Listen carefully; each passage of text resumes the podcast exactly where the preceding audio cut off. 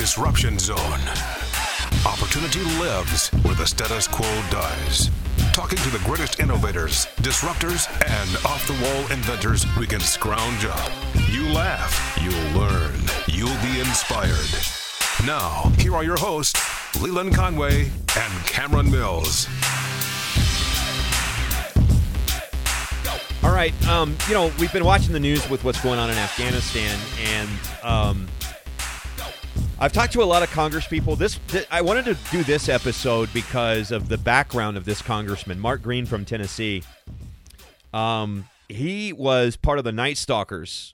Um, he actually not only fought in the war on terror, he was involved in both Afghanistan and Iraq. And in fact, in Iraq, he actually was part of the team that captured Saddam Hussein. And get this, he interrogated Saddam Hussein for six hours. So this this interview with the congressman was unlike any other congressman interview that I've done before because of his his insight into world affairs, his insight into the war on terror. So I, I just want to get out of the way here and bring you this conversation with Congressman Mark Green from Tennessee. Before I do, real quick, I want to thank Louisville Cabinets and Countertops for their support of our program. They have been such great friends, and I got to tell you, they're you know Tim Montgomery, the owner, we became friends after I was a customer of his because I grew to respect him and his work ethic, his team's work ethic, the way he runs his business, the way he looks after his customers. That's the kind of business I want to do business with. And uh, so we were customers of theirs twice. They actually did our kitchen in our home in Oldham County as well as our bathroom uh, master bathroom, and they did a fantastic job. I would have them work on my house again in a heartbeat. And so, if you're thinking of redoing your kitchen, now's a great time. The interest rates are low, probably going to start going back up again pretty soon. So, you know, jump in there now. Maybe take advantage of some equity you have in your home. Get that kitchen you've always dreamed of. If it's a do-it-yourself, or excuse me, if it's a turnkey remodel, like you don't have any handyman skills, you just want them to come in and do everything, even if it's complicated, like you got to move walls around and appliances around. They can do all of that. They can take care of everything for you from A to Z. Their designers on staff, Michelle, Kelly, George, that's what they do. So I encourage you to give them a call at 502 930 3304. If you're a do it yourselfer or a contractor, they've also got cabinets in stock. I'm talking just about every style you can come up with, high quality, super affordable, ready to go. And they've also got, you know, laminate countertops ready to go. They can cut for you right away uh, if that's what you need, or any type of stone surface. Uh, you can order from them. That'll take a little bit longer than ready to go, but they they they will get your order taken care of. Any type of hard surface. We went with quartz. It was lower maintenance, a little more expensive, lower maintenance. We loved it. You might want granite or whatever whatever you want. They've got it for you. Okay, so go to Louisville Cabinets and Countertops or 6200 Hit Lane in Louisville, right on the border of Oldham County in Louisville. If you're in southern Indiana, central Kentucky, Louisville area, Oldham County, this is your place. Louisville Cabinets and Countertops. All right, now our conversation with Congressman Mark Green of Tennessee. Congressman Green, first of all, welcome. It's good to talk to you. Thanks for popping on with us. Yeah, Leland, thanks for having me on the show. Um, I want to get into Afghanistan because I know that that you fought there, um, and you're you, this whole situation, this whole debacle has just been atrocious to you. But before we do that, I just want to dive into the Night Stalkers. You were part of that elite special unit. Um, you have an amazing background when it comes to the war on terror. How do the Night Stalkers work? Well, the Night Stalkers, if you'll recall, and there there will be some folks, uh, you know, with a little grayer hair that will remember when Carter attempted to go get the uh, Iranian hostages. We had an elite counterterrorism force, an assault force that was trained to do that mission, but we didn't have avi- aviators that could fly them in. Right and tragically, in the deserts of Iran, uh, a helicopter ran into a refueling C-130, yep. burst into flames, and, and we lost some uh, some warriors. So the army came back from that. The after action review said we have to develop a special operations night capable, and this is back before you know night vision goggles were even coming around. Um, and they developed the Night Stalkers uh, right at Fort Campbell, Kentucky, uh, and for the longest time, of course, they were classified, and uh, Black Hawk Down sort of brought them into the into the sunlight, uh, at least their um, you know existence. Yeah. Um, so yeah, I mean, I you know and wound up being their flight surgeon. a lot of our and when you talk about Fort Campbell, Kentucky, that's that's my home ground there, born in Kentucky. Um, a lot of you know, I've read that book Delta Force, I think, which was you know kind of centered around that. A lot of our special forces kind of grew out of that catastrophe in Iran, did they not? I mean, it was kind of like a kind of a come to Jesus moment for the military and a recognition of the changing um, you know landscape of how we were going to have to deal with problems in the world, and that's kind of where that whole idea of quick strike forces that were supremely qualified came in, isn't it?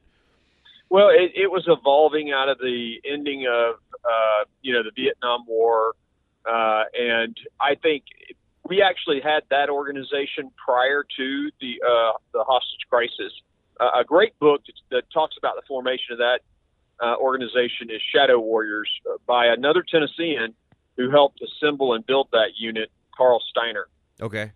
Definitely going to look that up and read it because I love this stuff. We had uh, a couple days ago, we had Jack Carr on who fought in Afghanistan as well and now writes political thrillers. Um, he was a Navy SEAL. So, and and you also, I think a, a, lot of people in Tennessee know, but I'm just kind of fascinated with this and this part of your background. You interrogated Saddam Hussein. You were part of the group that captured him. You spent six hours with the guy. What was that like? Yeah, it was really, uh, honestly, surreal. Uh, I couldn't believe I was in there. I tell people I think I know what it's like to win a Super Bowl. Although you know somebody wins the Super Bowl every year, but I, I you know I got to be a part of this very elite U.S. military team hunting a totalitarian dictator. We found him, captured him, and brought him to justice. And you think back in history, you know we we never caught Hitler. We didn't catch Pol Pot. You know Stalin was never brought to justice. Um, you could argue maybe Manuel Noriega, but he doesn't he doesn't even you know hold a candle to Saddam Hussein uh, and I got to be there and, and, interrogate him on the night of his capture. I read a book about his sons, um, and it was really eye opening to how cruel that whole family was. But this is going to be like a weird question, but I'm going to ask it anyway because there have to be people wondering it. As evil a man as he was, in that six hours of being face to face with him, was there anything at all that humanized him? Uh, he did ask which way was Mecca and uh, turned and prayed, although he didn't bow. You know, he just sort of stood there and, and prayed toward Mecca. I guess potentially that could. He was very charming throughout the interview. I remember specifically reminding myself, Mark, don't become enamored with this guy. He'd kill you. Uh, you know, he he'd kill your kids in front of you to get a false confession. Um, but he, you know, it was it was just surreal and and he was he was honestly charming.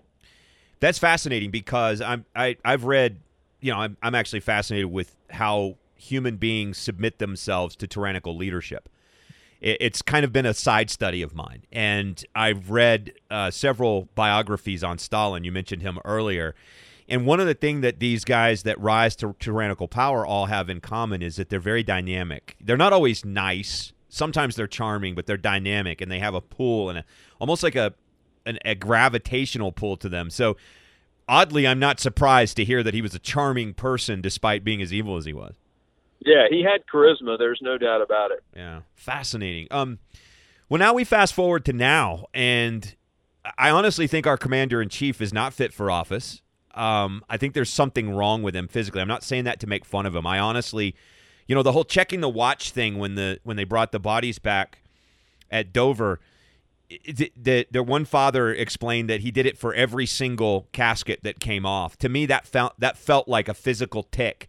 That was an, an, an almost an exaggeration of maybe an emotion that he was having where he didn't have time for this, but it was like a tic. You know what I mean? It was to me that was a sign that there's something really um, physically, mentally off with this gentleman that is running our country right now.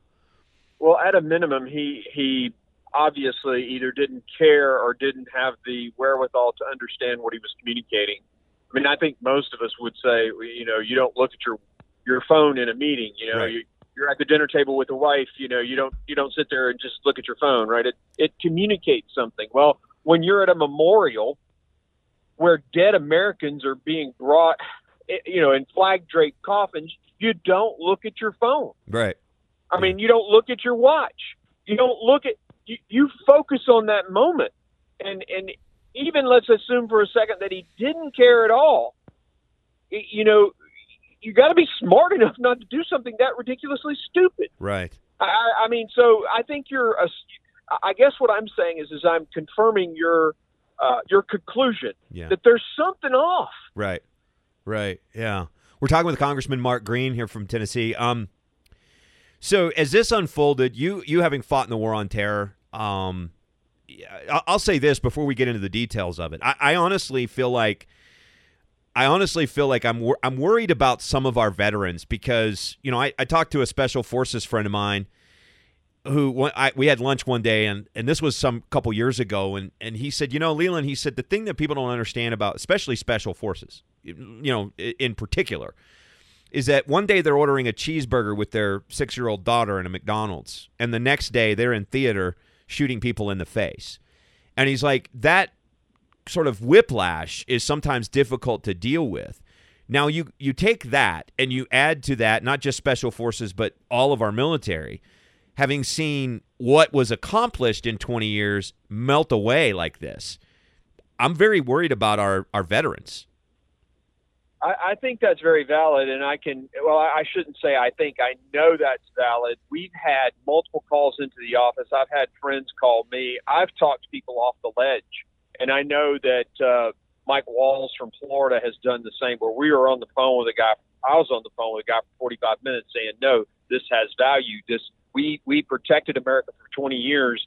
You know, your sacrifice, your friend's sacrifice. Because just imagine if you did come back with something like post-traumatic stress." And you're suffering i mean you're hurting and you're and you you know are trying to get that treated and let's say the va's failing you and then boom you get hit with the fact that it's done. All uh, you know there are many of them struggling with whether or not it was all worth it and the pain was worth it. And so um you know i i i, I am with an organization called reboot recovery uh, was on their board early on um, uh, hugely supportive of that organization they're now nationwide and they they have seen a massive increase in their chat volume and in their phone volume. Yeah. That that really disturbs me because you know, I've never been a fan of nation building. Um, I think there were other ways that we could have and should have handled this. I think Trump was on the right track with a conditions based withdrawal. He had a good plan in place. Um, and, and I want to talk about that in just a second. But ultimately, the, the guys and gals that went over there and sacrificed what they sacrificed, they were stopping terrorism from being on our own shores, especially in the Yeah. last four years. And so there's there's no way we can minimize that. Um, but let's let's jump now into, and we're talking with Congressman Mark Green. Let's jump now into this particular situation. Trump did have a plan. My understanding, Congressman Green, was that that he had a, an organization. There, there was an organization of people that would go in and do logistics from the State Department when we had to pull people out of situations that were hot zones quickly. Trump liked that idea. He created an organization within that organization that was designed to help with logistics for this particular situation. My understanding is that he disbanded, uh, not he didn't disband it. That that Biden disbanded that somewhere around April. Is that true? So some of that information is a little bit classified. I mean, I, I will just tell you this: that Joe Biden did not stop the Taliban when they broke the agreement, um, and he did uh, do away with organizations that were set up to facilitate the withdrawal. And that's that's about all I want to say about that. Okay. But I, I will tell you that Trump interrupted the withdrawal three times, bombed the Taliban back into compliance, and then continued with the draw, withdrawal. As soon as Biden was in office, the Taliban continued to push the envelope, and Biden never once responded. So it's like that child that never gets disciplined.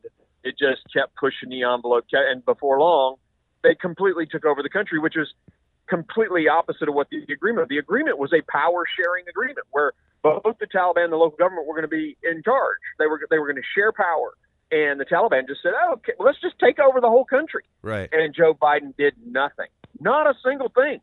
And it's so bad. I mean, it- you know, the issue with Kabul when they when they collapsed into the Kabul airport. We can get into the you know why Kabul versus Bagram and all of that, but uh, that was a bad decision. But the but here they are in Kabul, and they give the city to the Cal- Taliban, and then they say, okay, well, you run the checkpoints, and and then they find out, oh, well, no, they're not letting Americans through the checkpoints. Right. Well, go seize the checkpoint.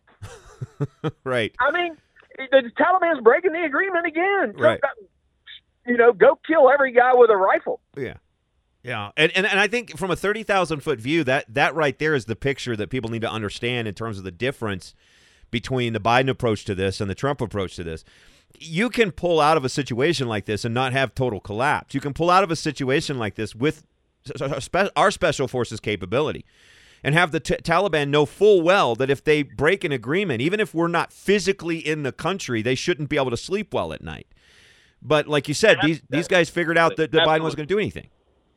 That's right. They just they they pushed the envelope. They got away with it, and they kept pushing. And now they own the country. And oh, by the way, eighty-five billion dollars worth of uh, military equipment. Yeah, and and and also set up to get money from us because apparently that seems to be the approach that the Biden administration is going to take. Is uh, we're going to pay you to behave as opposed to we're going to kick your ass if you don't behave. You know what I mean? And it's like that doesn't well, work. That's, that's the Democrat way, right? I mean, it, they want to defund the police. They, the problem with Democrats is they don't understand there are tigers in the world. This is the Neville Chamberlain mentality, mm-hmm. and it and it is firmly rooted in the Democrat Party. Go back to Carter and détente with the Soviet Union. Bill Clinton, we get a bloody nose in Somalia, and what does he do? He he starts flying Aidid around, and and and the next thing you know, we're running away from Somalia. Uh, you got Barack Obama and Benghazi, you got Barack Obama and Biden in 2011 with Iraq, just a rapid withdrawal that led to ISIS, which required us to go back in there and retake ground we'd already, you know, had control of. Um, and now you got, you know, this guy. Well, the uh, the Iran deal, another example of just paying people. Right. Yeah. I, I mean, they they have no concept of how to treat an enemy because they don't. I guess they just don't see enemies it's insane. It really is. It's and and there's a a thinking that that it's all carrot no stick and that's dangerous in a dangerous world. What did you make of I thought it was kind of interesting that Jen Psaki, the now White House press office commander, you know, she she basically tweeted out over Trump's phone call back, you know, in the day when they were trying to uh, impeach Trump. She was like, "Hey, we want transparency here. We want the transcript." Now a transcript's been leaked of a phone call between Biden and then president of Afghanistan where Biden seems to acknowledge, despite what he told the American people on July 8th, that, yeah, it's probably going to fall apart, but we need you to lie. Yeah. I, am astounded by that transcript. Not not just because he seemed to be lying to the American people, but because he seemed totally comfortable with the concept of lying to the people to get what you want out of a situation and, and sharing that with what supposedly was going to be our ally in, in Afghanistan. Yeah, and the only purpose of it was for political gain, right? I mean, there was no there was no operational value in the deception. I mean, the, the deception, political gain, and and I I could say of blatant lies or a president that has no concept of what's going on. Right. So either either one of two scenarios: either he's absolutely a pathological liar and can't tell the truth, or he has no clue what's going on around him. And both cases warrant his removal. Yeah. Do, do you worry though if they because because I, I get that um, you hear a lot of talk about impeachment, you hear some talk about the Twenty Fifth Amendment, which is probably the more frankly apropos angle on this. Yes, because, I agree. That's um, what I've been pushing. Yeah, and, and but my only concern is this, okay, and and not saying I disagree with it because if the guy's not capable, the guy's not capable, and and that needs to be remedied. The problem is, you know, then there's President Harris. you know what I mean?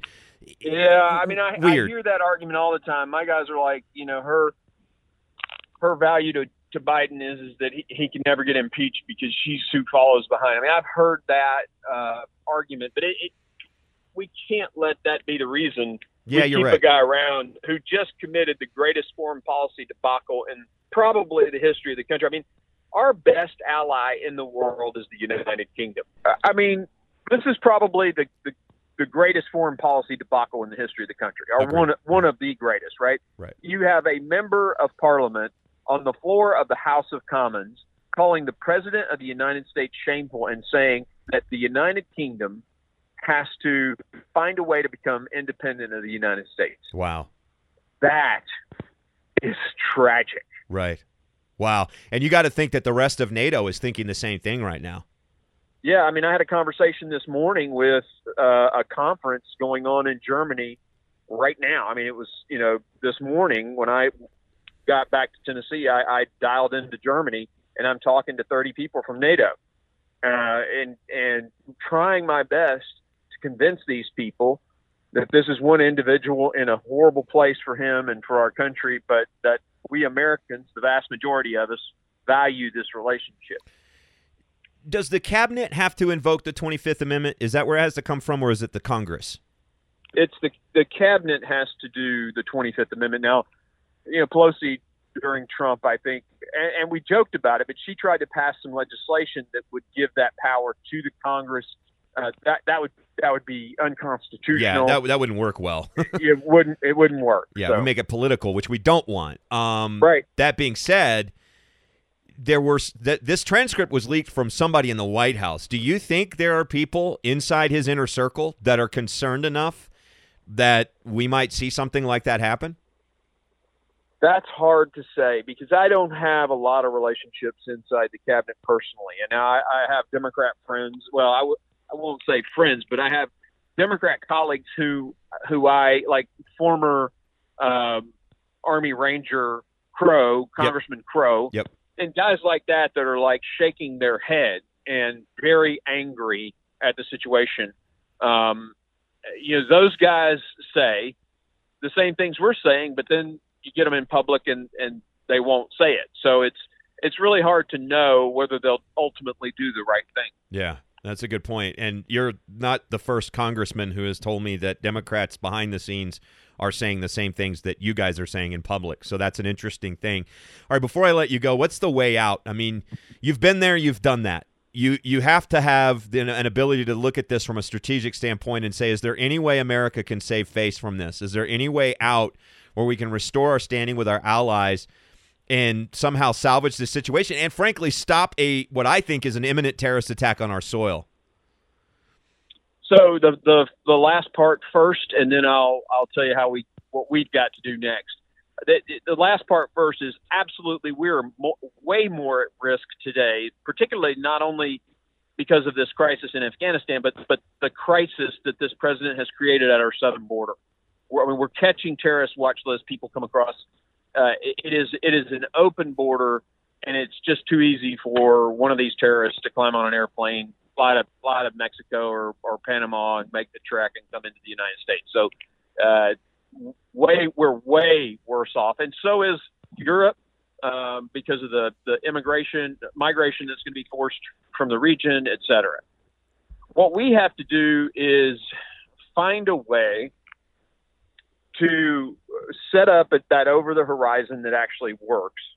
Um, and I, you know, I wrote an article suggesting Northwest India because it does two things. It it puts us a lot closer, and it it pushes uh, Pakistan in a box. Mm. They, you know, they got an issue with with India, so I mean, we have we, we have to be very careful there. But um, the Stans don't seem to want to let us in there. I mean, Right. Blinken had an opportunity to negotiate that and failed. I mean, they failed to, to, to seize that opportunity and get an airfield so that we could have some over the horizon. You got to be able to put pressure, and what we really need to be able to do is is to bomb, find a reason to bomb the Taliban to show the world that we really are going to try our best to keep them from uh, harboring terrorists. Well, I don't think we'll have to find a reason. I think they'll give us one before long. But no, yeah, that, that's right. but you know, that's actually kind of an insightful comment when you talk about India because I was reading an article the other day about the you know sort of the Pacific, Pacific sphere, and and it, China doesn't like India very much, and India doesn't No. like China very much. I, I I could see maybe it being smart for us to make that alliance where we strengthen our Pacific allies, Japan, South Korea, um, also uh, Australia, because Australia is very concerned about some of what China is up to. So there's sort sort of a potential axis there that we could develop if we were thinking long range enough. Uh, unfortunately, I just don't know if that's possible with Americans. You know, I don't I don't think we actually think long range enough. Um, but many of us do. Many of us do. But but again, you know, as we talked about earlier with the Democrats, they just don't get foreign policy. yeah, and it, so I, you know that's why I and I talked to some pretty smart guys on foreign policy, a- and and they agree with me. We, India is the key. Um, we need alliances as the world emerges from this unipolar moment going into a bipolar moment. Yeah. And those alliances in the Pacific Rim and Indo Pacific are critical, and India is, is central to that. The largest democracy in the world. Yeah, yeah, very fascinating. Listen, Congressman, it's been great talking to you. Thank you so much for joining us. Yeah, have a great day, and thanks for having me. All right, you too. Bye bye. My favorite part of that interview was his discussion of Saddam Hussein. I'm fascinated by that stuff. What an interesting set of experiences that congressman had. He also had very good insight on that whole Pacific theater thing. I thought that was very interesting. Thanks for listening. Uh, thanks to Louisville Cabinets and Countertops for being a part of our program. We appreciate them so much, more than words can tell. I'm not the only one, though. If you go and look at their Google reviews, Kathy says, I worked with Tim and his team on the kitchen remodel, and I couldn't be happier. I'd use them again if I had another kitchen bath project. Steph said, excellent product and fantastic service after the sale. Would definitely do business with this company again. Guys, you know I love SaaS, service after the sale. It really makes the difference. And uh, by the way, I got service after the sale when I was a customer of Louisville Cabinets and Countertops. Otherwise, I wouldn't be telling you about them. If you're going to redo your kitchen, this is the place to go. 502 930 3304. George, Kelly, Michelle, the on staff designers are ready to help your dream kitchen come true. I want you to imagine for a second standing in your kitchen, sniffing that great first cup of coffee in the morning as you get ready to go to work and looking around and going, This is my home. I love this. Right? I want you to imagine that because that can be yours. Louisville Cabinets and Countertops.com. You can check out some of their work. Examples are on the website. If you're a do it yourselfer, they've got cabinets in stock, high quality, super great selection of styles and colors, affordable and ready to go. Um, but if you want a turnkey kitchen remodel, that whole thing, that dream kitchen, they can take care of that for you too. Again, it's 502 930 3304, Louisville Cabinets and Countertops.com, or 6200 Hit Lane right there in Louisville. Southern Indiana, Oldham County, Louisville, this is your place. Get it done. That's what I did. I'm sure it helped my house sell in less than a day because it was so beautiful. Great work. Big thanks to you, our listeners. You can download us on iHeartRadio. Apple Podcasts and Google Play. Please share with your friends. Please give us a five star review. That helps spread the word. And uh, also, thanks to D- D- Dynamics Audio Productions, dxaudio.com, for their help. They're based in Lexington, Kentucky. They help us with the audio side of this program. And again, you can follow me on Twitter. It's at Leland Show, and on Instagram, it's at Greatly Londo. Twitter for the for the uh, podcast is at Zone Disruption and at the Disruption Zone. Thank you all for listening. I'm Leland Conway, the Disruption Zone.